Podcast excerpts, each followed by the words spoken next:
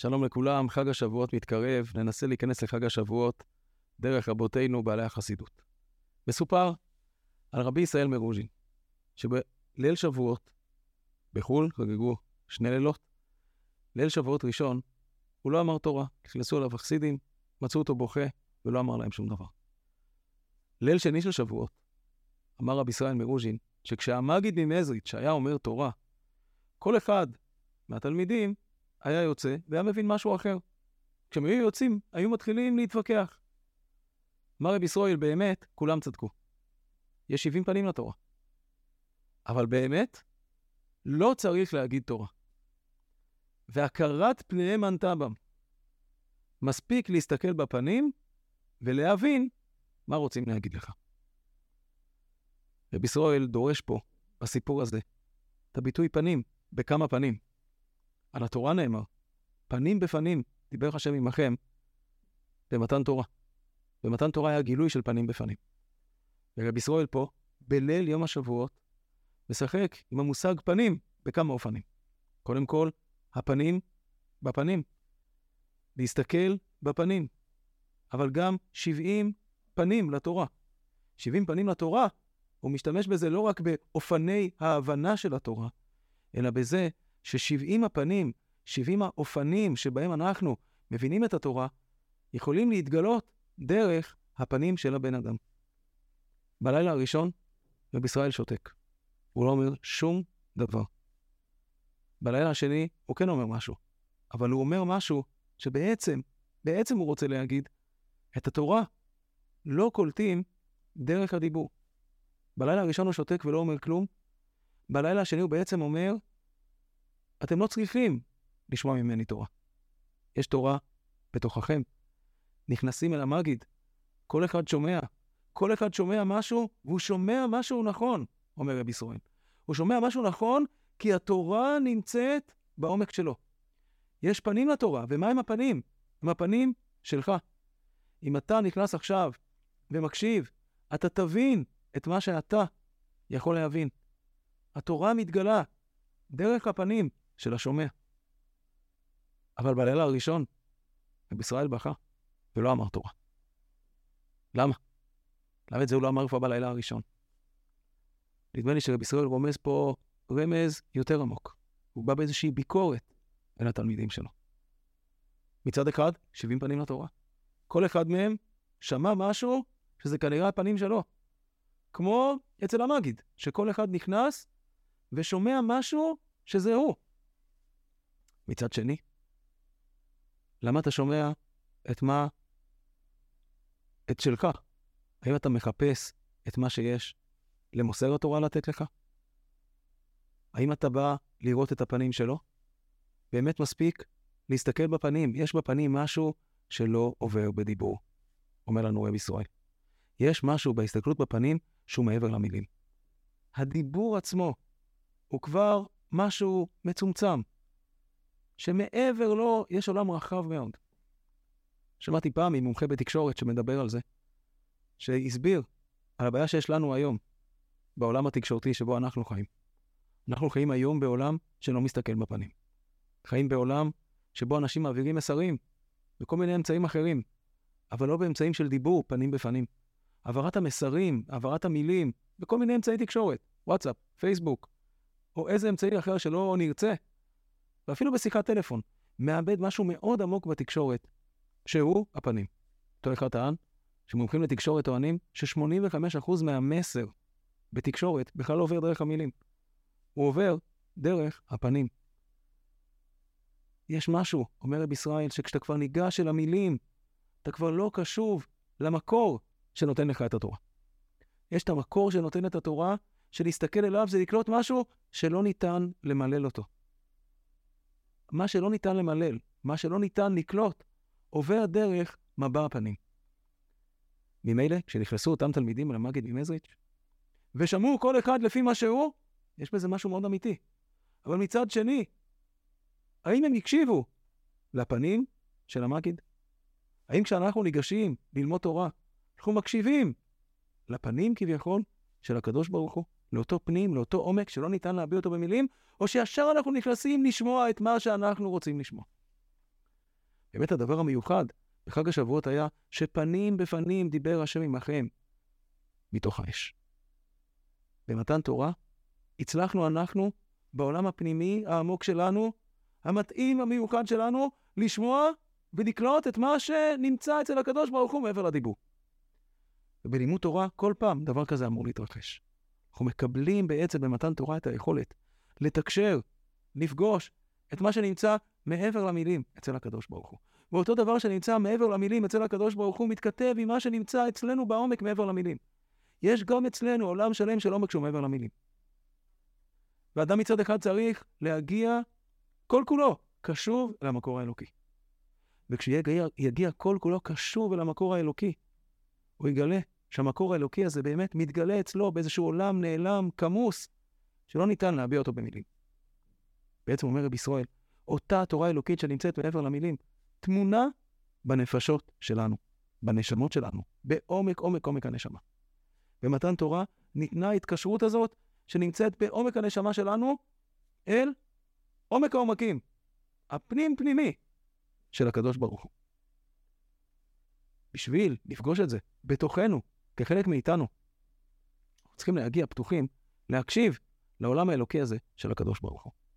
כשנגיע פתוחים, מעבר למילים, למה שנמצא אצלו יתברך, יתגלה שבעצם זה חקוק בתוכנו. בדרך דומה, על אותו ציר, יש בשם רבי יצחק מברדיצ'ב. בעצם, אומר רבי יצחק מברדיצ'ב, כתוב בתורה, כאשר ציווה השם את משה, ויפקדם במדבר סיני. דורש רבי יצחק ואומר, מה הכוונה כאשר ציווה השם את משה, ויפקדם במדבר סיני? כמובן, הפשט הפשוט, הקדוש ברוך הוא אמר למשה לעשות משהו, את המניין, ומשה רבנו פקד את בני ישראל במדבר סיני. אבל רבי יצחק אומר פה, שימו לב, דורש את הפסוק בקריאה חסידית יפהפייה. משה רבינו רוצה לדעת מה הקדוש ברוך הוא מצווה אותו. כאשר ציווה השם את משה, משה רבינו רוצה לדעת מה השם אומר לי. ויפקדם במדבר סיני. אני רוצה לדעת מה השם אומר לי, אני צריך להסתכל על נשמות ישראל. אני רוצה לדעת מה התורה אומרת, אני צריך לפגוש את התורה שגנוזה בנשמות ישראל. הוא הולך ופוקד את נשמות ישראל. הוא הולך ומתעניין בנשמות ישראל. הוא רוצה לברר מה קיים, מה גנוז בנשמות ישראל. אם אני אדע לברר מה גנוז בנשמות ישראל, להסתכל להם בפנים, אני אדע להבין גם מה הקדוש ברוך הוא אומר לי. שוב, פנים בפנים. יש לקרוא מה כתוב בתורה, ויש להבין את הפנים של התורה. ובאיזה פנים התורה נמצאת? התורה נמצאת בפנים של ישראל. תלך, תסתכל על הפנים של ישראל, תסתכל להם בעיניים, ותגלה מה הקדוש ברוך הוא כתב בתורה. הדבר הזה, כמו שאמרנו, נוגע לחג השבועות, שבו התרחש המפגש הזה של פנים בפנים. מפגש הוא מעבר למילים, אבל מעבר למילים הזה, בסוף רשום בתוכנו. רשום בפנים שלנו. התורה לא רק ניתנת לעם ישראל, אלא התורה כתובה בתוך עם ישראל. אבל עם ישראל שרוצה למצוא את התורה הזאת כתובה בתוכו, צריך לפנות אל הקדוש ברוך הוא בקשר של פנים בפנים, ואז נגלה שהתורה כתובה בתוכנו. פרשת השבוע, פרשת נשוא, שצמודה לנו השנה לחג השבועות, הקדוש ברוך הוא מצווה, ואומר למשה רבנו, איך להנחות את הכהנים לברך את בני ישראל. כן, אומר לבני אהרון, כה תברכו את בני ישראל, אמור להם. דבר אל אהרון ובניו לאמור, כה תברכו את בני ישראל, אמור להם.